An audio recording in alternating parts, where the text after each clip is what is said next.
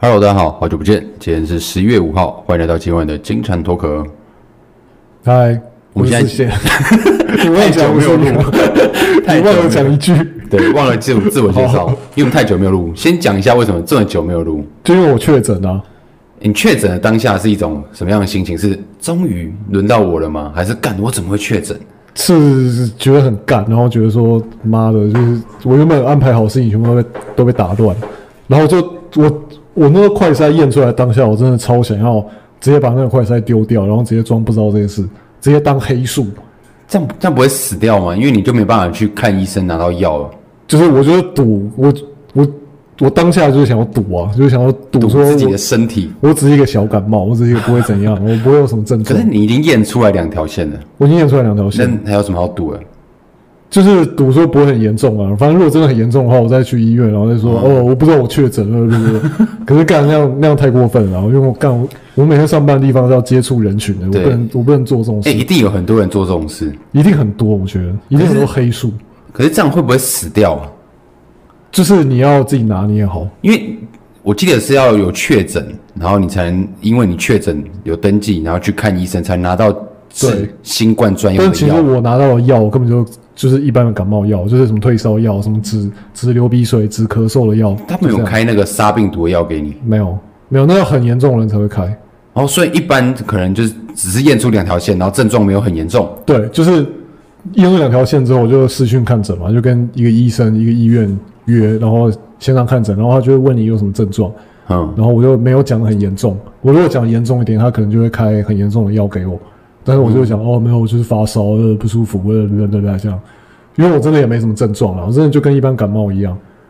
对、欸，因为我现在有一种心情是吼，就觉得感觉好像大家一定都会得到至少一次。对，每个人至少一定都会。然后因为我都很多人还得第二次、第三次。对，那因为我都还没有得过，哦，我有时候甚至会想说，看怎么不赶快让我中一中，早死早超生。我是发现有个规律啊，就是你只要在你的 IG 或者在什么线动上面，你知道公开宣誓自己是天选之人，通常过没多久你就会确诊。我我现在这个动作是所谓的宣誓吗？是啊，你算是你算是，因为小心人之后可能确诊，因为我那时候就是在在我的线动上面 po 我是天选之人这样。然后我都没确诊，耶，很爽。然后你就中了，然后我就中了。哎、欸，可是我真的蛮天选的。我女朋友之前有中过，哦，然后我也没事哦。哦，我验两条，验验验出来没有两条线。哦，然后你中了前一天，我，我还有跟你短暂沟通到一段时间，可能大概两三个小时讲到话。对，那个时候你应该已经有病毒了。我应该，因为我记得你是隔天我已经有症状了。对吧？我那已经开始有点觉得不太舒服。对，然后在你那个时候已经有病毒的情况下，我还要跟你对话到应该有两三个小时。对，可是我那个有戴口罩，所以哦也还好。然后我也没有中，你也没中。对，然后我就觉得哇，怎么这样子也没事？然后我而且我听你们说症状好像是喉咙会很痛，是不是？喉咙很痛啊。然后还有什么？比一般的感冒痛，然后一直发烧，就是可是都是我都是低烧，我都是一点点烧，然后头很痛。嗯然后一直头痛，就是干没完没了。对，我一想到这些事，我想说干，我迟早都要经历，干脆找个良辰吉时。我真的活活痛了七天，直接得一得。可是我后来发觉我，我我头痛其实好像不是因为确诊，而是因为我一直关在房间里面，然后一直看荧幕，一直看近的东西，然后眼压很高。对对对对，看到眼压很高，所以我放出来之后，就是有有看比较远的远的地方就还好。那有没有什么特别症状？譬如网络传言的那个鸡鸡会变小？我是我是觉得没有啊。你你确诊的过程中，你有勃起过吗？呃，我真的忘了。除了早上起床，还是连早上起床都没有？我真的忘了，我我没什么太大的印象。是有一种说法，是因为变小，是因为那个，是因为就是血液循环不好啊，对啊，就是我是真的有感觉，我血液循环不好，就是手脚特别容易冰冷。你只要就盖棉被的时候没有盖到脚，隔天早上脚就是冰的跟冰块一样。嗯，对。然后你可能只要坐的时候翘脚，你脚就会麻掉。嗯，就是平常都不会的。然后还有我我在确诊的的期间，就是隔离那七天，我吃东西都觉得还算正常。嗯。可是我好了之后，就是我验出来已经只剩下一条线之后，我反而没有味觉。啊。呃，有味觉啊，可是味觉变得跟跟以前不太一样。确诊当下有味觉。对。康复以后反而没有，康复之后反而没有，我就不知道为什么。然后我我吃我以前喜欢吃的东西，现在都觉得没那么好吃了啊，真的、哦。然后我喝热咖啡，我就是每我每天早上都要喝一杯拿铁，我常常就喝那个时候觉得这好像在喝水一样。你人生这样会变超黑白、欸？对，你现在还是吗？我现在还是有一点，但是有越来越好，越来越好。我现在大概康复大概一个礼拜左右啊，但是嗯，还要应该还要过两三个月才会真的正常。啊，不是还有什么长新冠的症状你有发生吗？就很容易喘，真的很容易喘，真的很容易喘。我只要爬爬楼梯爬了两三楼我就开始喘。以前、欸、我，我平常我没确诊，我爬了两三楼我也会喘啊。真的吗？我以前不会这样啦，我就是我现在甚至只要走路稍微走得快一点我都会喘。有这么夸张？有。那就真的很明显感觉到自己肺活量没有以前那么好。这个东西是可以修复的吗？这可能要看中医去做有氧。我不知道，我我是没有在做有氧，可能要看中医，然后可能要就是就是就是要有一些长新冠的一些调理吧，我也不晓得。嗯、而且我真的觉得很容易累，有疲倦感，疲倦感很重，就是每天就是我每天已经睡十个小时、十一个小时。然后，可是我早上醒来之后还是觉得很累。哎，是不是会有嗜睡的症状？好像会有、哦，会有，因为我在我在被关的那七天，我也是每天都睡快要十二个小时。哦，就是因为反正也没事嘛，就躺在床上一直睡，然后完全不会睡不着哦，就是每天都觉得很累，然后头一碰到枕头就睡着。OK，这样就可以很顺利接到今天的主题了，就是说你确诊被关在家，你除了睡觉，你能做就是看电脑。对哦，所以那你应该会看一些剧，对不对？所以，我们今天的主题其实就是推荐大家一些我们最近看的剧或者是作品、电影也可以。我跟你讲，干我我确诊今天看的剧，我觉得都超屌，都是，会拿奥斯卡的剧。真的假的？对，我现在就下注，我在预言他会拿奥斯卡。预言对，好，来，你要推荐什么？我看的第一部是《西线无战事》。西线无战事啊，我好像有在 Netflix 首页看过。对，这部片应该现在应该是排名排行榜应该有前几吧。反正他就是他一上我就看了，因为我那时候先看到预告片，我就很期待。它是一个一战的故事，对不对？对，然后他站在德军视角。它其实是一个德国人写的小说，《西线无战事》这个小说。嗯、然后他一九二二零年代就写完了，然后他历史上被翻拍过蛮多次的，可是都是美国人拍的，嗯，都是都是战胜国那边都，然后都是拍英文的。嗯，然后这一次是第一次德德国人自己拍，然后整部片讲德文跟法文，他的制作团队都是德国，对，而且他们还故意，但我觉得他选角真的超强，他他选了两，他他他选那三四个长得就是非常普通的德国青年，嗯，然后虽然我听不懂德文，但是他们的口音应该是有练过，因为我听那个口音就觉得他们真的很像一百年前的人。你等下，你有听过一百年前的？我也没听过，但是就是就是跟我平常印象中听到的的德语好像不太一样。嗯，对。然后那个人就是长得就是完全就是你在路上也不会想要多看他一眼，他是一个非常普通的演员，不是特别帅，不是什么英雄，什么都不是。对，今天我们这一集是不会有剧透禁止的，所以就是可以尽情剧透。但是《西线无战事》应该大家都知道是。结局是怎样？没有，我觉得搞不好很多人跟我一样，甚至没没去看过。哦，真的吗？对啊，所以先听听看你怎么讲。西线无战事其实它的片名就已经剧透了。西线是西边战线的意思。对，西线的战线没有发生任何战事。他的、嗯、他意思就是说，那个人死的那一天，对，就是他们的指挥官在他的报告记录上面写说西线无战事，All quiet on the Western Front。哦，但是那一天实际上是有打仗的。实际上那一天就是主角死的那一天。啊、他们有有战争吗？有，但是他的死就是微不足道，到他的指挥官甚至不会记录这件事情。就是这，他是这个主角是一个，他为了这个战争牺牲了一切，嗯、牺牲了他的人性，牺牲了他的所有希望，然后他的朋友一个个死掉，然后他什么都没有了，结果最后他把他自己的生命也奉献也奉献出去的时候，居然连一点点。在历史上一点提提起都没有，完全不会有人记得。嗯、而且他一开始上战场的时候，别人跟他讲说：“你为了荣誉，什么什么什么，你会为了我们的祖国，为了德国，什么光光荣的战死沙场，哦你，你以后可以光明正大走在柏林的街道上。对”对，然后千秋万世都会有人记得你一样。嗯，结果他死的那天是就是只只有简短几个字：“西线无战事。”所以实际上那边是有打仗，那为什么他不不写出来？因为那个战斗就很小。就是就是没有意义，就是例行性的偶尔开开火这样，啊，对，然后结果主角就死。了。可是可是电影不是这样拍啊，电影的结局大家可以期待一下，就是就是那个电影的结局很很，我觉得还蛮深刻的，就是他会一直给你希望，一直给你希望，一直给你希望，然后最后什么都没有，你会觉得这就是一场毫无意义的战争。那个主角毫无意义的死掉了。所以如果白话的来注解的话，就是军官做假账。对，差差不多就是这个意思。军官什么？乱写资料，明明有打仗，但是那个确实也是没有必要写进去啊。就是在原著小说里面，他们就因为因为西线战场每天就是会开火，每天都会死人，这很很正常的嘛。他们就一天到晚就是偶尔没事有事没事就炮轰了几下。那电影里面没有一个重要动机嘛？譬如，OK，不，我要让我国内人民以为我们现在战场很顺利、很和平、没事。对啊，所以我捏造。电影跟小说不一样，这部电影它它的它的发生时间点是在战争的末期，它甚至有拍到战争结束的那一天，是一九一八年十一月十一号上午十一点整，就是。就是就是双方协议的停火时间，嗯，他甚至有拍到那一刻，然后大家就一直很期待，就是到底有谁会活到那一刻，嗯，到底有谁可以活到就是战争结束，然后一直到十一点前都还觉得哦没什么事啊，就这样啊，对吧？就是就是反正就是只要继续在那边坐着，坐到十一点就好了，那就擦枪走火，那就发生了。然后反正你自己去看电影就知道了，就是他真的会让你有，他他一直让你有希望，就是我想要活到。最后，他们所有人的目标就是我，我只要活下来就好了，嗯、我什么都不要了，我只要活下来就好了。对，但，但最后连活都没办法。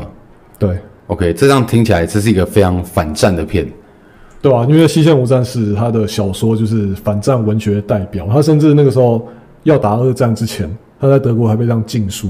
嗯，因为那个那个时候的德国想要打仗，所以要禁止。人民去看这种反禁止接受反战思潮。对对对对对。OK，哎、欸，我发现一件很理所当然的事，就是所有的战争片一定都是以反战为主题。你会发现？对啊，好像没有看过以提倡战争为主题的战争片。嗯，会有一些。还是会有啦，像像那种中国那种抗日神剧那种什么哦，可他也没有提，哎、欸，对他没有提倡啊。那种是比较就是个人英雄，或是嗯，他他会塑就是塑造那个英雄的感觉，像民族主义、红翼行动，我觉得也是啊。红翼行动，他他虽然是在记录个真实的事件，但是他要告诉你说这群人有多英雄，这样他们、嗯、他们多伟大。那种比较会被我归类在动作片吧。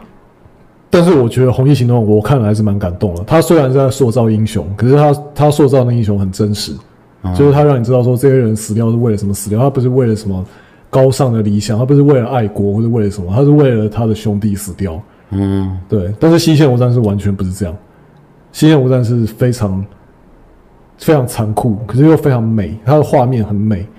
我觉得他会拿很多技术技术的奖，就是他的摄影非常厉害。他的所就是所有动作，所有爆破，包括人身上，他们每一个人从头到尾身上都是泥巴，满满的都是泥巴。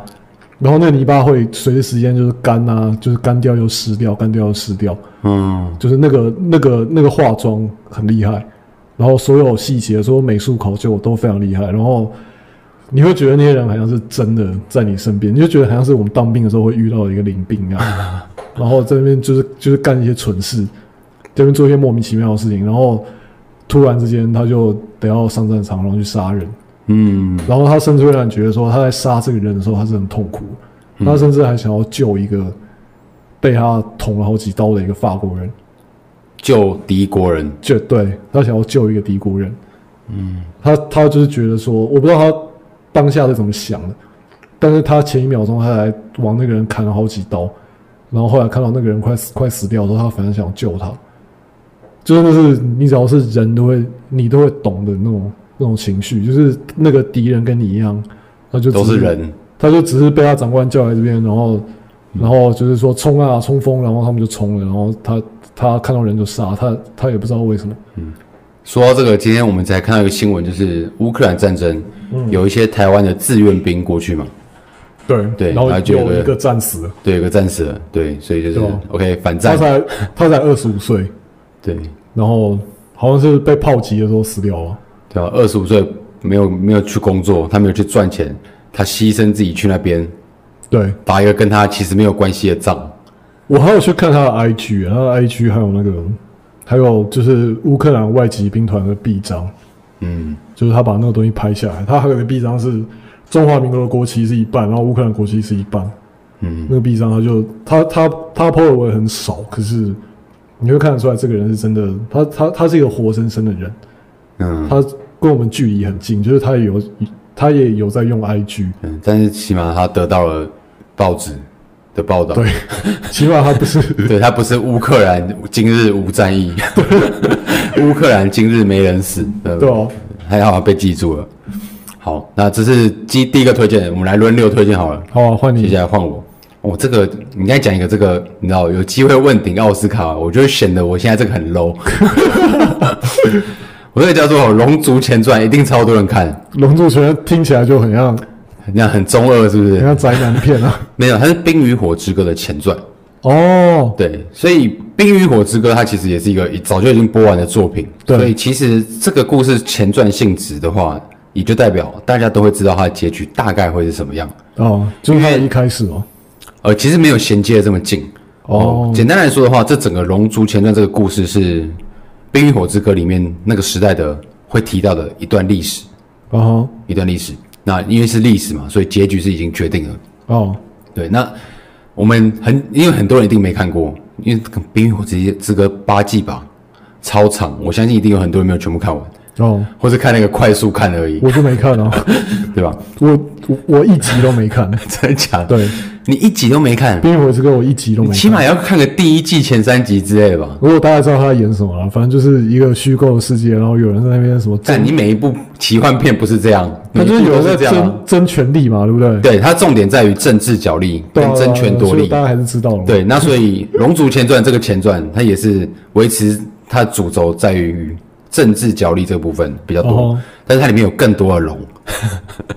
因为在冰与火之歌的时代，龙龙已经快死光了，哦，很少。那这一部龙还很多，所以我们观众可以看到更多龙，然后更多打仗的画面。所以看到那个龙，你们会很觉得很开心，是吗？诶，如果你是看过《冰与火之歌》的人，哦，你一定会觉得不够看啊，因为《冰与火之歌》里面就两三只吧。哦，是哦，《龙族前传》里面少少说有五六只，然后你还可以看到它的生产过程。然后可以看到龙蛋孵孵出来的那个过程，那个仪式跟他们的那个习俗。哦，因为那个国家是一个以龙为最主要武器，他们等于是核武器啊。哦，对，所以它的一切的教条，跟巨人一样，国家的制度对，都是可能跟那个龙有关的。哦。哦，包括他们的皇室会学一种高等语言。哦，那个语言就是拿来操控那个龙用的，你要讲那个语言。龙才听得懂，就等于是美国总统的那个手提箱一样，对不对？类似吧，里面有按钮，按下去就会爆这样。可是光是这样，我觉得就是一部很好看的美剧嘛。哦，我觉得它最猛就是它的第八集。哦，对，那个第八集真的是啊，我先讲一下这部片大概在讲什么。你就想象成那个国家是一间公司，哦，然后他有个 CEO，他快死了。哦，对，他快死了，然后还有快死了，对他有太太，哦，跟他的女儿，哦。然后他太太跟女儿就分成两个阵营，在争权夺利这样。哦，对，整个故事大概就是讲讲怎么演变成这样哦的这个故事。哦，然后到了第八集，其实已经是倒数第二集了。嗯、那个国王是真的已经快要死掉了。你从第一集看到那个国王很健康，嗯，算中年而已，嗯，四肢健全。嗯，到了第八集，他已经一只手没了。然后，因为他得他就是受伤。糖尿病要截肢，奇幻世界才没有这种糖尿病。如果你要以剧里面的呃描述来看，他是被铁王座拒绝了。妈妈，铁王座拒绝？你看那个世界里面的国王有个铁王座，那个王座就是一个国王座的椅子，然后它是用很多支熔掉的剑哦组成的一个椅子哦。那个剑就是他那个第一代国王哦打打倒了所有敌人的剑哦，因为被那个龙嘴巴喷出来火焰融化而成的。哦，对，所以那个那个国王座椅子叫铁王座，所以上面旁边都是一些利刃，就是刀子哦，都是剑。让他坐在这边超不舒服的。然后如果有国王因为坐铁王座哦。受伤被割伤，就代表这个王座拒绝他，在拒绝他，在暗示说哦，这个国王可能将来会怎样，国这个国家会覆灭啊，会换一个人当啊之类的，有这种不祥的预兆。如果是以距离的叙述来看哦，但如果你要科学一点讲，要有可能就是他那一次割伤了。哦，然后感染了什么破伤风，然然后之类的，然后导致原本断三根手指头，后来整只截肢，然后 细菌寄生到身体其他地方，然后他最后左眼啊右眼吧也烂掉了，哦，有眼睛也挖掉一只，一直被割伤这样。不是，他就是一开始割那一刀以后，开始身体越来越恶化，就没有盘尼，没有盘尼西林，没有抗生素吗？奇幻世界。抗生素没有抗生素的年代，也没有抗生魔法。OK，好，为什么会说第八集很感动？就是我刚才说那国王到第八集他已经是那个惨况了。哦，然后他的女儿跟他的老婆斗得很激烈。哦，然后他也没办法朝主持朝政了嘛，就是由他的大臣哦。在主持朝政，摄政。摄政对，然后那个。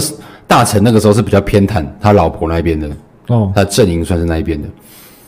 那那国王其实，如果你要以《冰与火之歌》来讲，《冰与火之歌》提到的这一段历史，对这个国王的注解其实没有什么注解，就是他让王国覆灭了，嗯，就是不是一个什么好国王了。对对，但是你如果从第一集开始看看这个前传，你会发现，这个国王他其实很努力想要当好国王，而且他他很想要让大家都开心。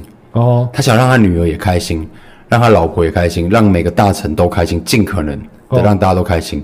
可是他自己不开心啊？哎，他看到大家开心，他就开心。哦，所以他他为了自己的开心，他想办法让大家都开心啊。哦，所以为什么会觉得很感动？就是到了第八集，他那时候已经快要死掉了。哦，然后他那一天为了他们的朝廷要开一个很很重大的会议。哦，然后他那一天坚持他自己出庭，就是到朝廷去主持。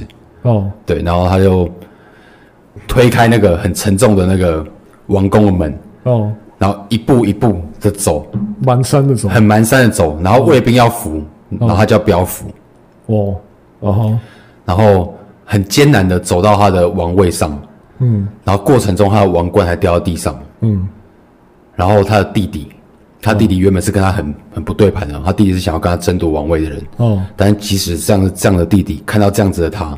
哦，就是已经快要死了，但是为了自己心中坚持正确的事情，你去帮他捡吗？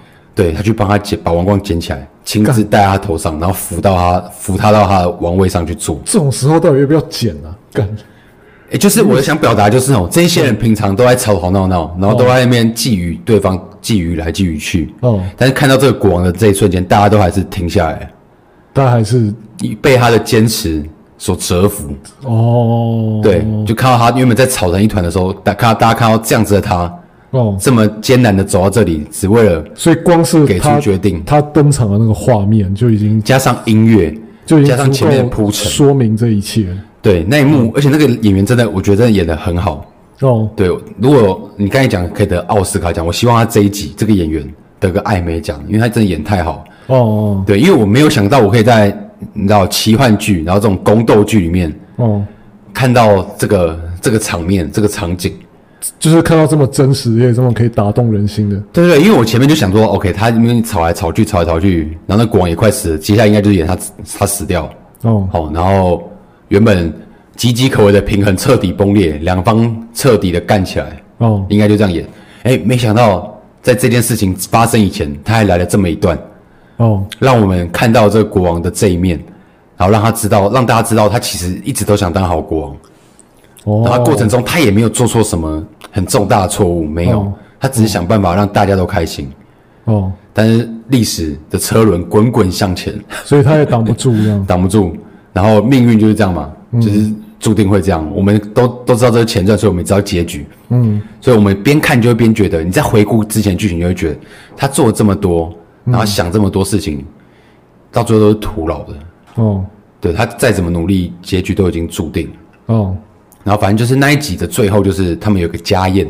哦，就是老国王坐在中间。哦，然后他老婆那一派的人，他女儿那一派的人，哦，全部都坐在同样桌子一起吃饭。嗯，然后前面都吃的和乐融融的这样子。然后那国王看到这样，就觉得忽然觉得哇，值得了，这一辈子。值得了，他的努力都值得了，值得了。然后他的身体即使变成这样子，也要硬坐在这边看着大家这幅画面，他觉得够了。嗯，然后当天晚上他要死掉了。嗯，但是很讽刺的是，他一离开餐桌就吵起来了，那两派就吵起来。哦，所以现实你知道吗？这很无聊哎，就是哎、欸，当国王哎、欸，如果是你要当国王，你也会吵啊。但是真的是觉得，这跟我在看《西线无战事》的时候有类似的感觉。就是你就去争这些东西，去夺这些东西，不管是夺地位、夺土土地，像就是战争，第一次世界大战他们主要要争的是土地啊。嗯，然后你去争的东西，真的有值得拿人别人的命去赌吗？嗯，而且是那么多人的命，有可能是因为我们现在是那些被赌的命，所以我们会觉得不值得。但是可能上位者会觉得，当如果你今天是一个拿可以拿别人命去赌的人，哦，你就觉得没差了。干，我就觉得他们为什么要一直在那边争夺权力？这东西真的有这么好争吗？他们真的争到了，他们也会像那个国王一样啊？吗？会吗？哎、欸，我我觉得就是那个国王人太好，他才会这么痛苦。我觉得啊，哦，他如果是一个你知道，就是哦，很享受在权力当中，他想干嘛就干嘛，哦，他都不用管别人，他反而不会这么可怜，懂我意思吗？哦，他就是因为有权利，然后他又想要做好事，哦，想让大家都好，让大家都好这件事情本来就是一件超级难的事情，而且很容易达到，因为有一句话叫做。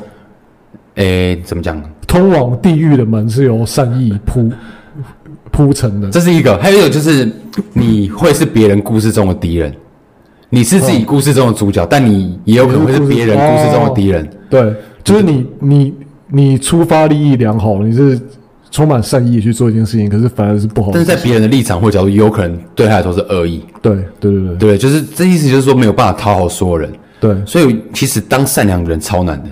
哦，你知道当不善良的人简单多了哦，就为了自己就好。对，但是当善良当善良的人要为了很多人就超难。嗯、然后每个人想要的东西又都不一样，都不一样。所以你有你的那个他的善意，到最后会铸成恶果，就是这样。哦，就是我就是在这部剧里面看到这个，就觉得哇，好悲哀。然后他那一幕，我觉得那一幕不只是这个剧情上的问题，还有他所有的前面的铺陈，哦，剧情的铺陈跟那个瞬间的音乐。哦，都有关系，还有化妆一定有关系哦，还有那个步履蹒跚的那个演技哦，对，就光是这个一个画面就可以打动你。对对对，我最最有印象就是就是这一幕。我觉得一部作品只要有一个画面可以打动人，就就很厉害。对，因为《冰与火之歌》就是那样嘛，就美剧你想象到就这样打架，哦，血肉模糊，打炮，对吧？讽刺来讽刺去，哦，对吧？美剧就是这些元素嘛。对啊，但是很少我看到这么深刻的美剧，你有没有觉得？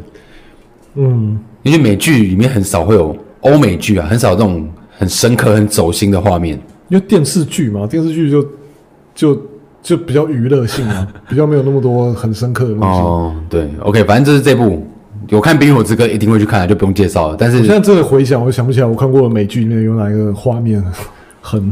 很深刻，对，很深刻，然后没有。对啊，超少的。对，美剧最多就打炮画面了，我必须这么说。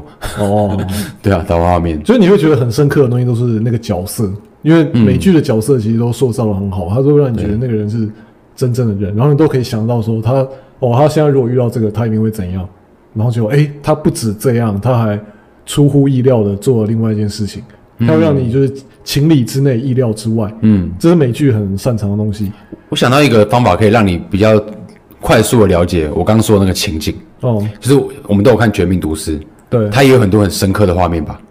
算有了，对吧？但是它很深刻的画面跟画面，对，它很深刻的画面都是很静的，对，画面很平静，对，一切都很平静，然后让它只是一个微微的举动，对，让你去深思他这个行为后面的意义。哦，对，读《绝命毒师》比较多的。这种时刻是这个氛围的，对。但我刚刚说《龙族前传》那个时刻是很像你在台湾八点档里面看到的那种很狗血的一幕，哦。但是他把它呈现的很好，哦，就是那种很直给的、很直给的触动，它不是那种淡淡静静的你自己去探索的那种触动。哦，我觉得《龙族前传》的那一幕，第八集那一幕，给我是一种很直接给的触动。哦，对对对，很像我们台湾班长很常有那一种。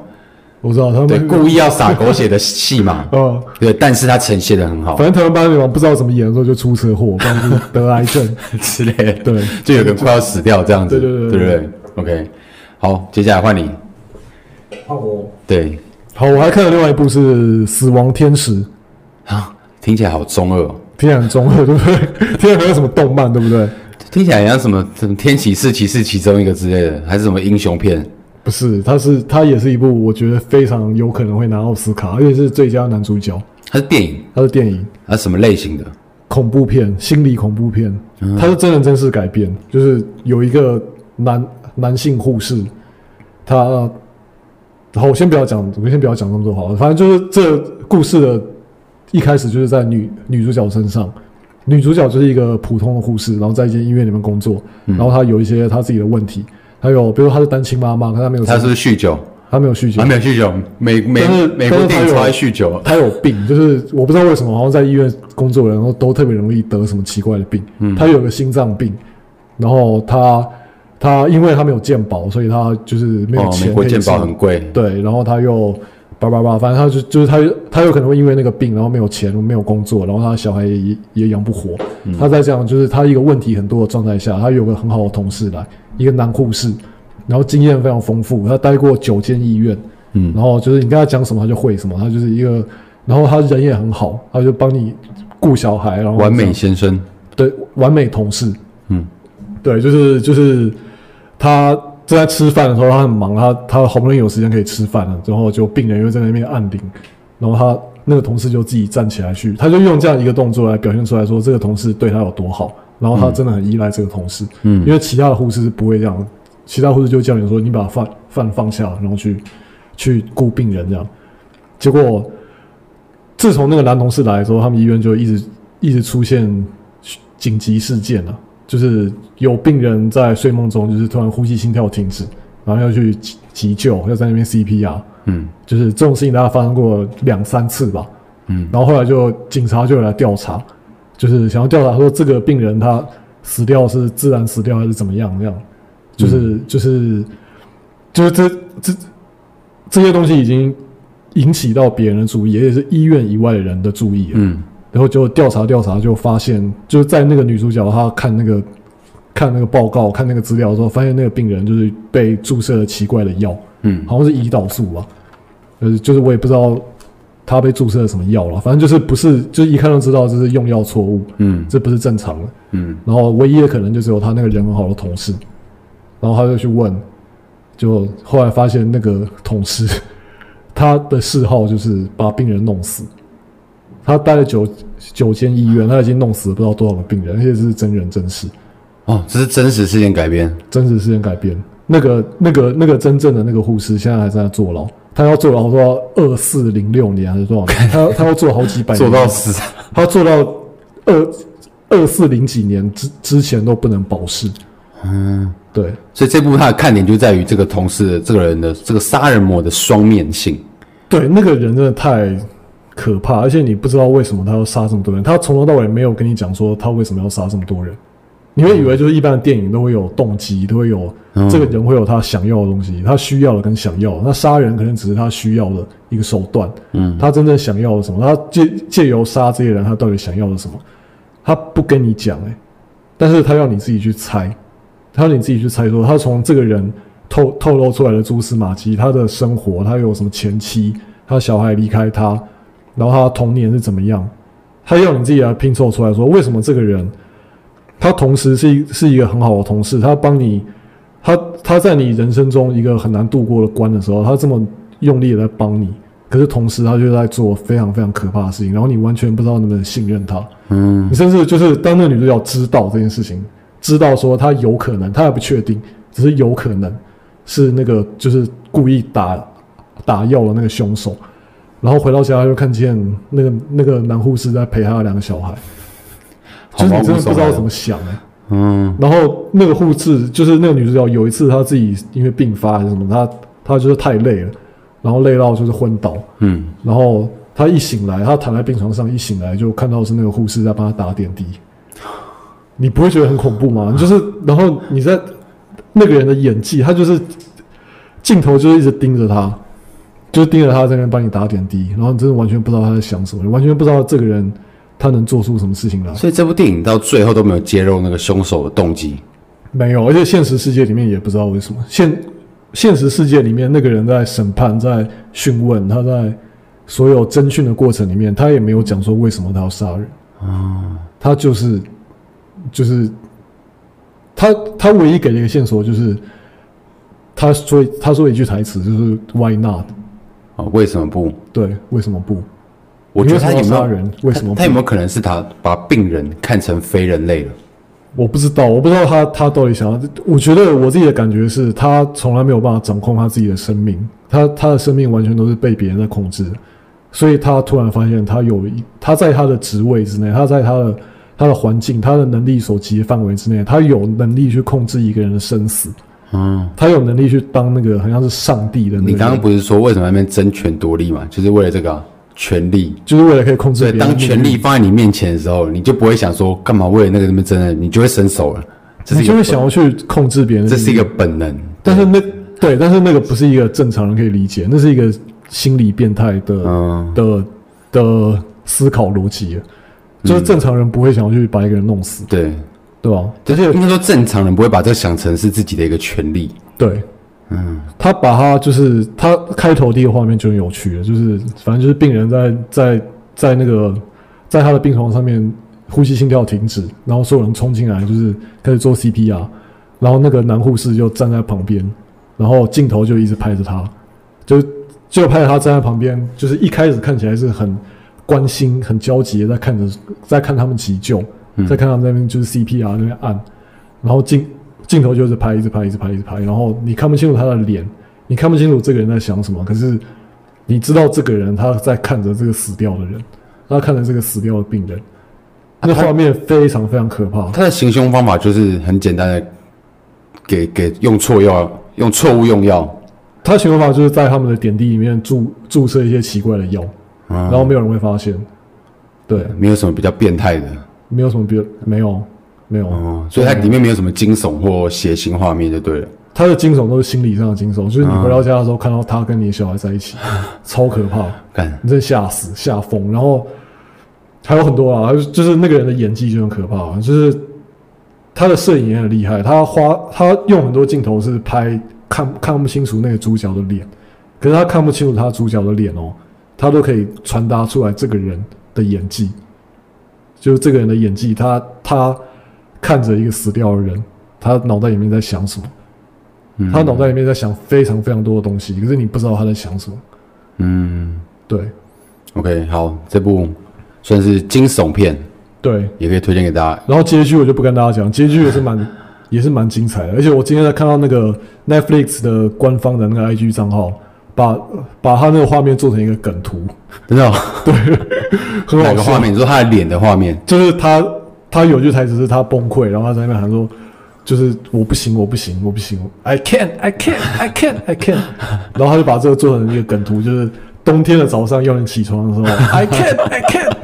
老板在你下班前最后一刻要你完完成什么工作的时候，这样就是就是一个很好笑的梗图。可是你在看电影的时候看到那一部的时候，你是真的被吓到，OK，被吓得就是尿都快流出来。好，真的，死亡天使推荐给大家。对，哎、欸，我忽然发现我们这一主题是不是定的怪怪？我们推荐给大家，就我们都讲光光。呃，我我没有讲光啊，哦、我没有讲我只是把就是因为《死亡天使》这部片很很慢，它、嗯、它它前面有很多就是很冗长的部分，你要那边慢慢看。它还有很多可以品味的地方。对，它后面还有很多，就是我说我讲到一半而已。好，那我现在讲这一部，这部应该是绝对不会爆雷，因为它还没演完。哦，它现在出了好像三集还是四集吧？OK。OK，这部叫《边缘世界》。它是个影集，然后主角是那个超杀女，嗯，克洛伊什么什么的，嗯，对对，超杀女。那个小孩，对，他以前还是小孩啊，可是现在已经长大了，现在长很大了。哦，这这个蛮特别，是它是一个科幻故事，然后它里面的科幻的元素，那个关键的科幻道具，嗯，非常的新奇有创意。是什么？同样的概念有听过，但是跟它一模一样，还有它的实行方式的没看过。哦。呃，它算是个讲时间穿梭的故事哦。哦，假设它的故事设定在我们的近未来，大概就是二零三零、二零四零左右了，我有点忘记了。近未来，然后那个时代大家已经会玩 VR 游戏了嘛？亲身体力的 VR 游戏，戴着一个眼镜，然后你就可以进到 VR 世界里面。对，元宇宙的概念，那个时候已经很普及了。哦，OK，然后女主角是一个玩在元宇宙里面玩游戏很强的人。哦，直播主。他不是直播主，他其实主要那个账号是他哥哥的哦。然后他哥哥会靠靠帮人家打游戏过关赚钱哦。那偶尔遇到代打对，然后遇到自己也打不赢的，他会叫他妹，就是女主角哦来打哦。然后女主角就很强嘛，她这方面很有天赋啊。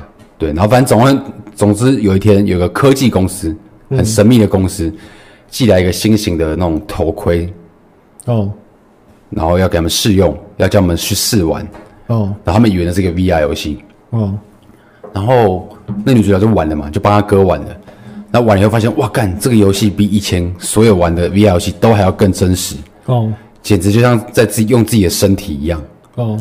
然后他在里面就做了一些指定的任务啊，然后做了一些犯罪啊，就游戏嘛，一定会有什么犯罪绑架了，我觉得是绑架，哦、对，一定会有一些什么犯罪的任务。然后玩完以后，后来发现有人要追杀他们。哦，对，为什么呢？因为他玩的其实不是 VR 游戏，他是、哦、他是透过那个机器把他的意识哦上传到七十年后的未来。哦，然后七十年后的未来已经有科技可以把人的身体哦。造一个跟你身体百分之九十九九点九九九像的身体，然后平常就是不会动休眠的，就这种像猎杀代理人哦，好像有点像，或者阿凡达。对，但是他还加了时间哦。穿越的这个元素哦，所以未来人在未来帮你弄了一个身体，你在七十年前你可以把你的意识上传到七十年后，在那个他们帮你造好的身体里面动。这好像蛮合理的哦，因为人肉体不可能穿越时间，很难。可是精神，可是精神好像容易多了。你的灵魂可能是量子，可能是对，没错，它里面用的就是量子理论，哦，就是用量子把量子技术把你的嗯呃脑袋想的东西，你的意识加密传过去。看，对，然后未来的人也可以传过来，也可以回到过去，也可以传过来。哎，可以传过来吗？我想一下，哦，未来的人好像传不过来。哦，目前对我。目前的影集我不知道可不可以，但是目前没有演到未来的人传，所以他意识到现在为止都还是一个单向的时间，对单向的。哦，哦，对，没有，目前未来人传不到过去的原因是因为现代还没有那个技技术可以做肉体出来，哦，OK，对吧？哦，所以未来人只能用一些很间接的方式，好，譬如女主角怎么被说服帮那些未来人做事？哦，那个未来人就说：“我证明我们这一阵子是七十年后未来。”嗯，我知道你妈妈什么时候会死，因为我们是未来嘛。哦，她会死于什么癌症？怎样怎样怎样？哦，然后女主角不相信嘛？怎么可能？可是你要查我妈病，应该很容易就查到了。哦，这怎么可以足以证明你是未这里是未来呢？这里搞不好就只是一个游戏世界，你们在唬我。哦，他分不清楚真或假，因为那个时代 VR 游戏已经很强了，所以他现在要他现在要证明证明那里不是游戏世界，那里真的是七十年后的未来。哦，所以未来人从未来传输了一份。处方签的资料到过去哦，治好他妈妈的癌症，因为当时的不时不治之症，在七十年后已经是轻松就可以治好、哦、治好的病了。哦，所以就这样子，女主角相信了他们，他们就有癌症药了这样。之类的。哦，对，然后这部片还有一些很棒的技术，很酷，就是譬如那个女主角她哥哥，嗯，他是海军陆战队嗯。退伍了，然后那个年代他们那个年代的海军陆战队已经有一种技术了。哦，他们会在他们的神经、身体神经植入一些东西。哦，譬如我们是从小一个街、一个同一个街区长大的，哎，对，同一个社区长大的。哦，然后我们同时都，他会把我们这个社区里面想要当兵的人都征召过去。哦，因为越从小一起长大、越有默契的人，植入那个神经装置以后会更有效。为什么呢？哦，当譬如我们一个小队六个人，哦，都植入那个神经装置以后，哦。我们可以同时知道对方在想什么，就是跟那个、啊、那个那个叫什么机器人打怪兽，那个叫什么？哦，对，类似那个那个环太平洋，环太平洋。对，但是它更小型化，它就在你身体里，你不用装一些很奇怪的东西。哦，所以他们一那个那个小队默契超级好，心电感应就对了，类似心电感应。哦，然后譬如我在这边跟你谈判，哦，然后我有一个队友在三公里处狙击。哦。所以我可以马上，我不用做什么很奇怪的手势或动作，我我稍微指一下，他就知道我要打哪里了。他就知道三二一，然后就开枪了。他要知道我要射你哪里，我也不用带无线电。所以我可以让跟你面对面坐着，然后我把头一低下来，你就被爆头。哎、欸，对，有对，可以可以做到这这种事情，可以做到这么精密的协调。对，没错。嗯。然后它里面还有一个形容这件事情很有趣哦，就是因为女主角里面有个桥段，她到了七十年后的未来嘛哦，然后他帮跟那些未来人一起找一个失踪的女生。哦。然后未来那个机器，它的那个代替它的身体的那个机器的身体，哦，有一种技术就是可以跟那个其他人一样是同步知觉。哦，我可以看到你看到的东西，听到的东西，你的感受，你的心跳，干，譬如你现在身体有病，我把你我的感受跟你同步以后，我就感感觉到你那个疾病的痛苦。你一个大脑里面可以感受两两个身体，对，然后这样脑不会爆炸。在这种情况下，就会陷入一种很像恋爱的感觉。对，然后所以女主角就因为这样跟一个未来的男生有点产生恋爱的感觉，然后但是她不知道那个叫那个叫恋爱，心灵上面的交融，对不对？对，就是真的是你中有我，我中有你这种感觉。然后因为女主角她没谈过恋爱啊，她不知道这叫恋爱。嗯，她回去问她哥，然后她哥说：“哦，你他也没有直接问，他跟他哥聊天的过程中，他哥就聊到他那个神经植入技术，他有恋爱感。然后他问他哥说：你这样子可以知道你队友的心思是种什么感觉？嗯。”然后，如果我我尝试了这种感觉会怎么样？然后他哥不知道他他妹发生什么事嘛？哦，他说这种事情不是一般人可以尝试。我们经过非常严密的训练，来让我们就分辨这一切，不会混淆。哦，所以如果没有训练的人，大家会觉得这是一种爱。所以他哥哥对他的兄弟有没有 romance？会有这种对有这种爱的感觉，但是因为他们经过严格的训练，他们可以分辨。对，这真的要训练好啊，不然真的很可怕。他们不会混淆，你会爱上你 从小你长大的。对，它里面有很多很有很有趣的科技，然后还有这好 BL 哦。然后还有在女主角那个年代，就是还不是七十年后哦，就只是近未来而已哦。哦，在这个年代，他们的三 D 猎鹰技术已经超级。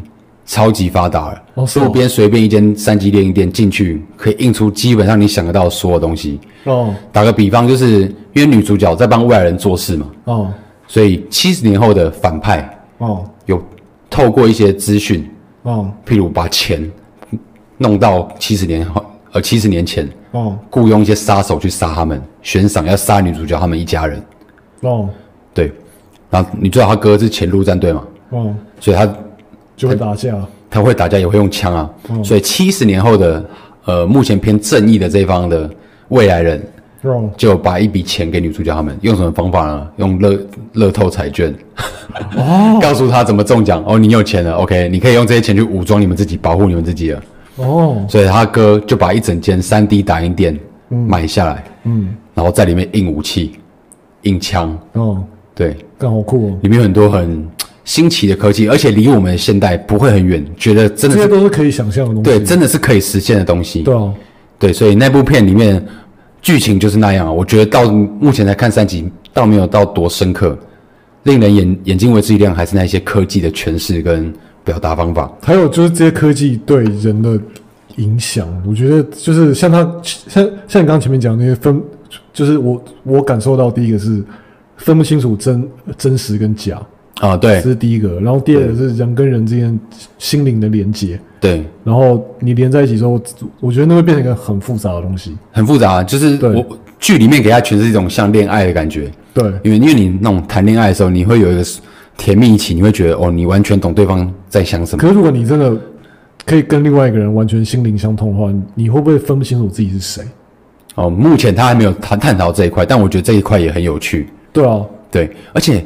看那一部片，就是他哥跟他的团队在打敌人的时候，真的觉得很爽哦。对，就是他默契好。我跟你讲哦，他的画面没有没有你想这么科幻哦。女主角那个年代其实跟现在差不多，差不多，而且甚至还落后一点，因为他的地点是在一个美国的乡镇哦，很偏乡的地方。哦，然后他们家就是一个很烂的房子，然后他哥住在房子旁边的一辆货车里面。哦，然后他哥跟他的好好朋友三不五时。就在他的货车门口围成一圈，烤火，这个也很真实，生营火烤火。因为这个也很真实，是因为我我之前在拍一部片的时候，我们就是我有看到他们美术组在在做时代的考察，对，就是我们那个剧中的呃剧中的年代大概是二十年前，就是两千年左右，然后我们就我们就在想说，两千年的人其实跟我们现在没有差多少，其实真的没差多少，我们生活的一模一样，我们就是唯一有差的东西就是。路灯的颜色不一样，还有手机，就是路灯的光源不一样。因为以前的路灯是用灯泡，现在是用 LED，嗯，对啊，所以就是他们故意去做这种效果。然后你会真的发现说，两千年的人想象二零二二年，会觉得应该是什么车都在天上飞，太超前了。对 对，但是其实真正的二零二二年感觉就这样。对，所以我看它里面那个枪战画面，就是他们都穿的很朴素，就跟我们平常看到那些玩枪的人穿的一样。哦，格子衬衫、牛仔裤、帽子。哦，然后拿一样是 AR，不会有什么特别科幻的武器。一样是 AR，对，不会有什么。四几年还在用 AR，不会有特别科幻的武器。很很科幻的就是在他身体里面那个那个神经感应装置。哦，他们譬如要感应的时候，我要告诉你一个讯息的时候，我的手臂里面就会有一种像电线或电缆的东西在皮下组织里面闪一下。哦。哦，看可以看得到那个闪，就是在微光那种透过你的肌肉，感觉里面有一些东西在闪。哦，这个特效，哦，好看就好像这个地方，他们武器其实都跟现在一样哦。哦，但是因为这个技术多了很多新的战术可以运用，看好酷哦。对，然后那个时候无人机也超级普及了，甚至他也可以把无人机的画面直接分享给大家，就是在脑子里面看到，对，直接分享或者是眼镜里面。哦，然后它里面还有一个队友是在战争的时候，嗯，下半身都被截肢了。哦，没有脚，哦，对，然后可以装机器脚。他就是他平常很酷哦，他平常就是用一个独轮的 轮椅，就是那种平衡车，你有没有看过？一个轮独轮的？对，那个他把那个当轮椅，那个很难骑耶，那个我有骑过。但是他他是直接坐在上面，哦，然后他那个轮椅旁边还放一把折叠式的冲锋枪，我，干，超帅。然后不止这样哦，除了这样以外，他那个轮椅还可以跟一个摩托车的前半部结合，哦，结合以后变成一台真正的完整的摩托车。哎、欸，他他这样还需要那个吗？无障碍坡道吗？我不知道，应该是不需要，不需要。那他要怎么上楼梯？就跳掉。呃，哎、欸，可是他里面很强哎，他把那个角色塑造的很强，就是虽然是一个瘸子，就是用轮椅走路的人，哦，但他其实战斗力超强的。看，可是他他轮椅，他要怎么？他打仗他不可能不不爬楼梯吧？目前里面他的打斗画面好像有三幕，第一幕第一幕是他在那个轮椅上，哦，然后他对着三个小混混。哦，然后因为他的里面那个角色饰演是一个有点战后哦。没有仗打了，哦、他觉得人生很无聊，哦，他只会打仗而已，而且他也没有脚，他是个废人有点自怨自艾，哦，他有点觉得我这条命烂命一条了，随便啦，哦，这种感觉，然后而且他很讨厌人家怜怜悯怜悯他，哦，感觉这个我们现代就很多这种人啊，所以包括他的哥、他哥哥、他的其他队友，嗯、只要露出一点。对他感到愧疚，因为他们是一个小队嘛，嗯、大家都没事，只有他受伤了，只有他腿断了。嗯，只要任何对他感受到愧疚，他都会生气 的那一种人。哦、然后他第一幕打架算是半打架吧，就是他对着三个小混混。哦，那三个小混混都有枪。哦，然后他跟他说：“我打过仗，我烂命一条，我脚这样子。所以如果我们现在开枪，我有保保证最差最差的状况就是我干掉你们两个，但来不及干掉第三个。哦，然后我死掉。”意思就是说，他对他的枪法跟拔枪速度很有信心。哦，即使我们同时拔枪，我也可以干掉你们两个人。哦哦。但是最惨最惨就是我会被你第三个人干掉。哦。不过即使是这样，我也没在怕，我烂命一条。但是你们三个要死两个人。对，但是你们三个要死两个人，你们自己决定，要哪两个要死。然后小混混就被他吓跑了。哦。然后第二个是那个未来的人。在过去悬赏女主角他们一家嘛，然后杀手去杀他们，那个杀手干穿的跟特种部队一样，还戴夜视镜，超专业。哦，对。然后那个半瘸那一个人啊，瘸子那一个人，把他们打挂。没有，没有把他们把全部打挂。他生气的点是他原本没有要帮忙打哦，因为他住在隔壁而已。他原本不在那个战斗团伙当中。哦。他只是听到有声音过来看看。哦。然后对方的其中一个人发现他，然后。没有要打他一次，放过他。一般来说，做这种任务不是会把，因为他是瘸子，不是把目击者都干掉吗？对啊。但因为他是瘸子，他放过他，但他超不爽，然后就直接尾随他们，然后从后后面把他们一锅端。哦。就是刚好他哥哥他们那边在交战很激烈，快撑不住的时候，他从后面把他们全部干掉。他因为这件事情不爽，然后把他们全部干掉。对，因为你瞧不起我，妈，你他妈看到我，你不把我杀了，你不把我杀了，你放我走，放我走。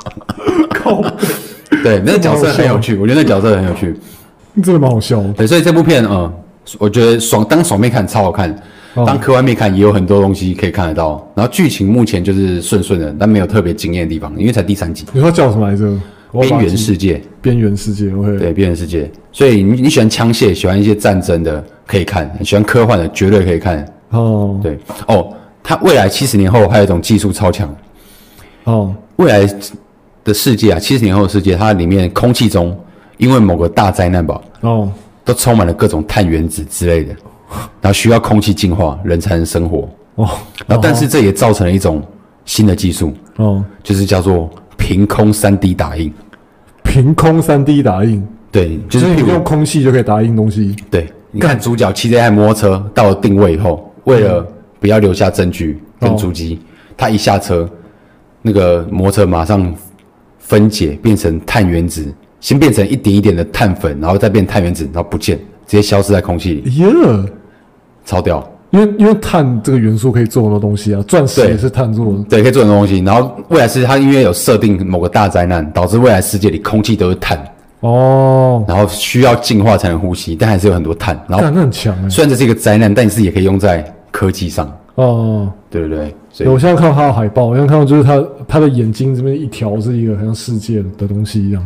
对对对，边缘世界可以看一下。边缘世界好像蛮酷的。OK，我们各再推最后一个东西。好啊，我要看那个高堡奇人。哦，感觉有点久了哦。那对，那不是新的啊，那我就是那部我也有看，好看。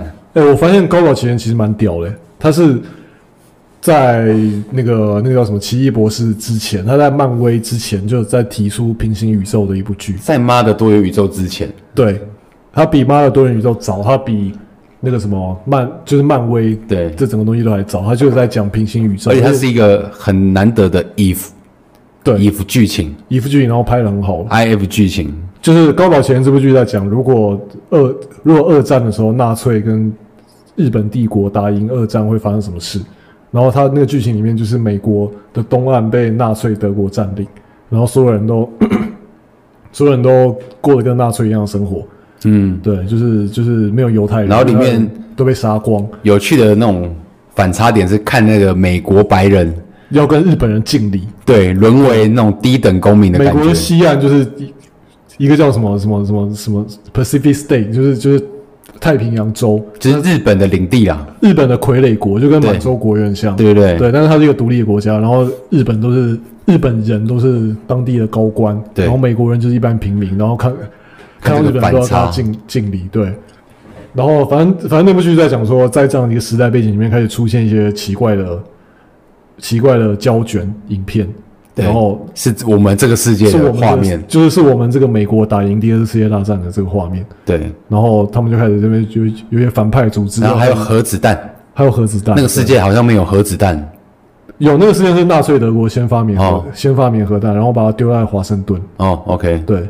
但其实我我在看的时候，其实以我这个历史宅，我很多东西想要吐槽，就是我觉得纳粹纳粹德国不可能打赢二战，他。如果真的在华盛顿丢了核弹的话，搞不好就世界末日。可科幻嘛？对，假设科幻就是对。反正反正那部剧我那部剧我觉得还蛮有趣的，因为它也是一直在探讨真实跟虚假之间，就是它有很多东西是，如果你那个时候做了一个决定，你后来会变成怎样？嗯，就是有点像妈的多元宇宙在讨论那个东西，可是更深刻，因为那个东西它会。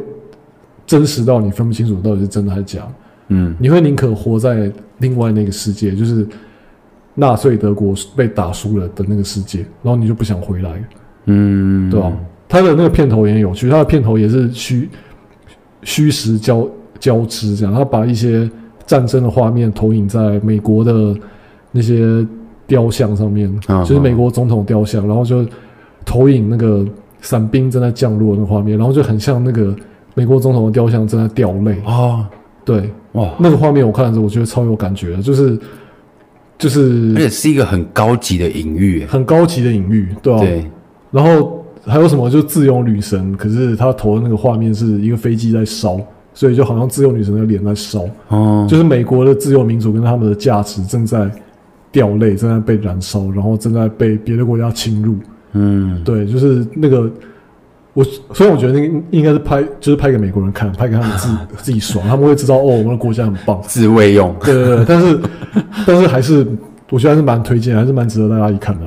OK，吧好，今天换我的最后一部。我跟你讲，我前面讲这个《龙族前传》，讲这边缘世界好像很好看，我觉得都比不过我现在推的这个好看。而且你一定想不到它是什么，你居然把这个留到最后。对，哦，很屌啊！这甚至不是电影，也不是电视剧。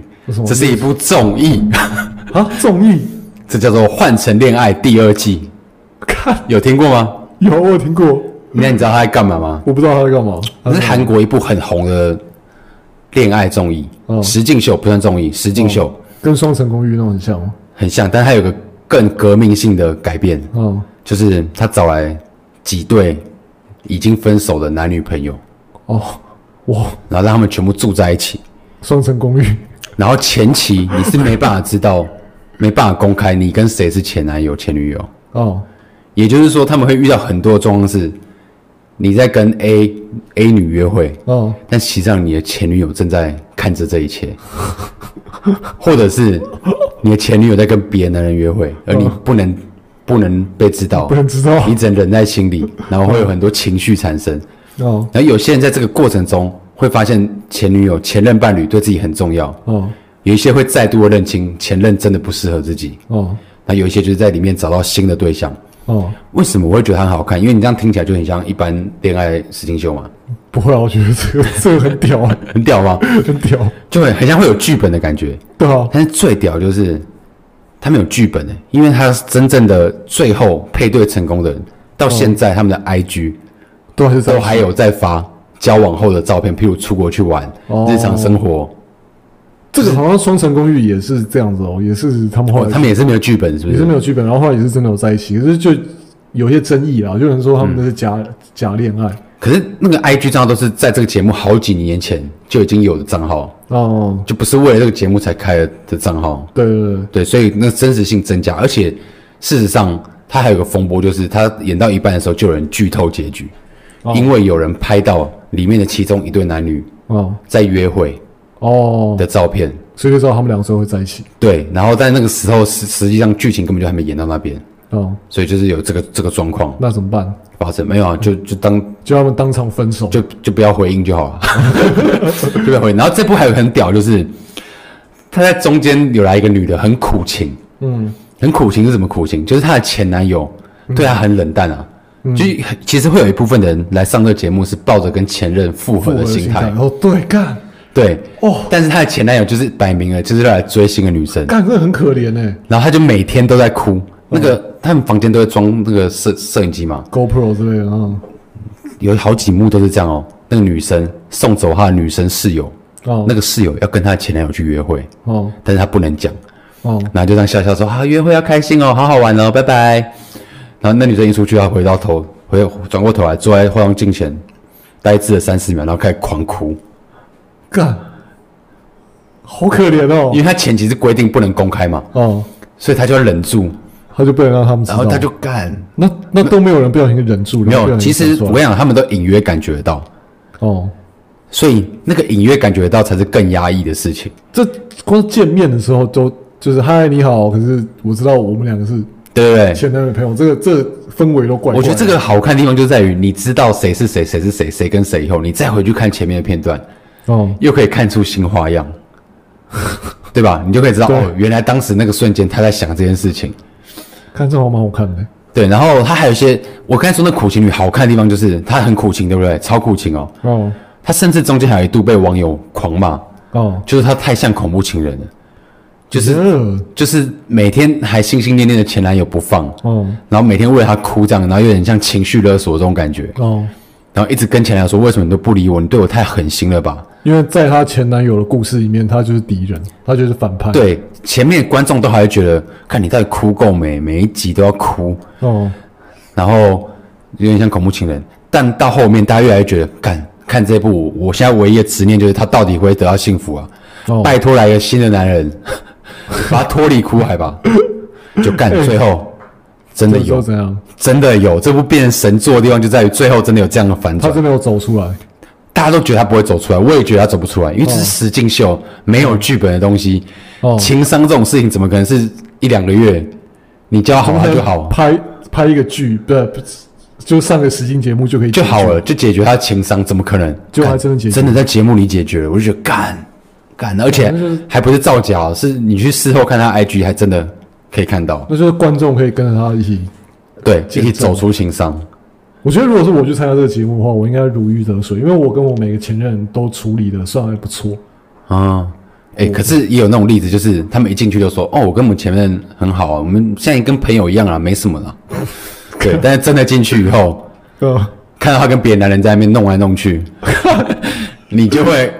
你现在想都觉得没事，那那是因为你不会每天看到你前女友。呃，对我现在想就觉得对没事。当他每天跟你再共处一次，而且还有其他异性，嗯、而且节目会一直安排一些互动，哦，就是他会指定约会啊、抽签约会啊、干嘛，然后每天都要发一则简讯、哦、给觉得自己今天最喜欢的异性。哦。哦，如果你的前女友每天都没发给你，你也会觉得干。我我我没差啊，我没差啊。哎、欸，我用每天都没发给你还好，他、哦、如果是两天发给你，然后后来又没发，那又发，然后又没发，我没。这种才是最没有，那是因为你现在不会靠他。反正我又没有喜欢他。而且参加这个节目还有压力，嗯，就是你会很担心你最后没人要。感，这真的比较可怕。对，我跟你讲，里面双城公寓那时候就是这样啊。里面超多人都是，我觉得他们一定都超担心自己没人要，所以他们其实。会有一些行为，就是对每个人都还不错哦。的这种行为出现，就是安全牌啦，就是要让每一个人都留有机会这样。哦。但是这样也会被观众骂，因为观众就会看得出来，干你是为了不要没面子，你在那边，所以你在那边撒网，你当海王。哦。对，然后但是你如果要当一个专情的人，赌注又很大。哦，因为那节目了不起就两三个月。哦。你如果真的没有用情专一，到最后真没追到，你就是被认证的没有。没有魅力的人，就是没有没有人要。对，就是干这节目的好看就好看在这个地方。我记得在韩国不是还有一部是什么一个什么什么天堂岛、地狱岛那个？哦，那个我觉得那个剧本就比较大。哦，像我说的，像剧本味很重，就像那个，因为他后来其实很多对根本就没有真的在一起。哦，对。然后这部片我觉得好看，就是他他事后会会去还会去追踪他们有没有在一起。看天啊！对对。现在实境秀真的玩很大，欸，真的玩很大，而且你在里面真的看到各种悲欢离合，而且怎么讲？我觉得它最好看的还有一段是它中间的地方，它有一段就是安排每一对情侣，哦，你可以去选择你要不要去回顾你跟你前任的点点滴滴。哦，然后节目组会帮你置布置一间房间，那间房间里有什么？有所有你们 IG 上跟彼此有关的照片，你们彼此相关的小物、衣服。他事前录节目的时候就可以收集过来，看，然后说点点滴滴，然后他把你们故事弄成一个时间轴，放在你眼前，清清楚楚，一整间房间你可以一览无遗，就从开始到结束，就跟那个 iPhone 那个回忆回顾一样。对对对，但是更实更直接。哦，对，然后那节目很会剪接，就是他会穿插他们过去的影片。哦，譬如现在两队嘛。他们是前任，然后他们现在互动很很冰冷。哦。但这周节目会剪会插剪剪接一段，他们以前 IG 上一起还在一起的时候拍的影片。他们一起去现动，去去旅游，去吃饭，去干嘛的？对。然后哦，干这这一连串画面，然后再对比到现在的情况，你就觉得哇，干好感叹哦，好感叹啊。对，好看好看这边，总共二十集而已，不多，一集大概两小时。一集两小时。对，其实可以看很久。哦，真的。对。但是我都用两倍速看，这个没什么不能倍速的。好，OK，以上就是我们推荐的一些东西可以看。好，我讲的是不是都很没品味？不会啊，我讲的是不是都很难？是不是都很难 走入民间呢、啊？我们这样子每一种面向、每一种客群都会切到。但干，可是我我觉得推荐《西线无战事》真的不是一件，它真的不是一部每每个人都适合看的片。哦、嗯，那你希望？你觉得你建议在什么样的氛围下或者状态下去看它，会得到最棒的体验？你可能就是去露营的时候，然后下雨，或者确诊的时候。没有没有，我觉得确诊还好。你可能就是比较适合，就是露营的时候下雨，然后你不搭天幕，你就直接淋雨看那部片。看，那看完就会确诊，然后地上都是泥巴，这样这样比较有那个那个临场感，比较实境感。对对对，感 OK 好。以上就是我们推荐的作品了。好，okay. 谢谢大家。下次见，拜拜，拜拜。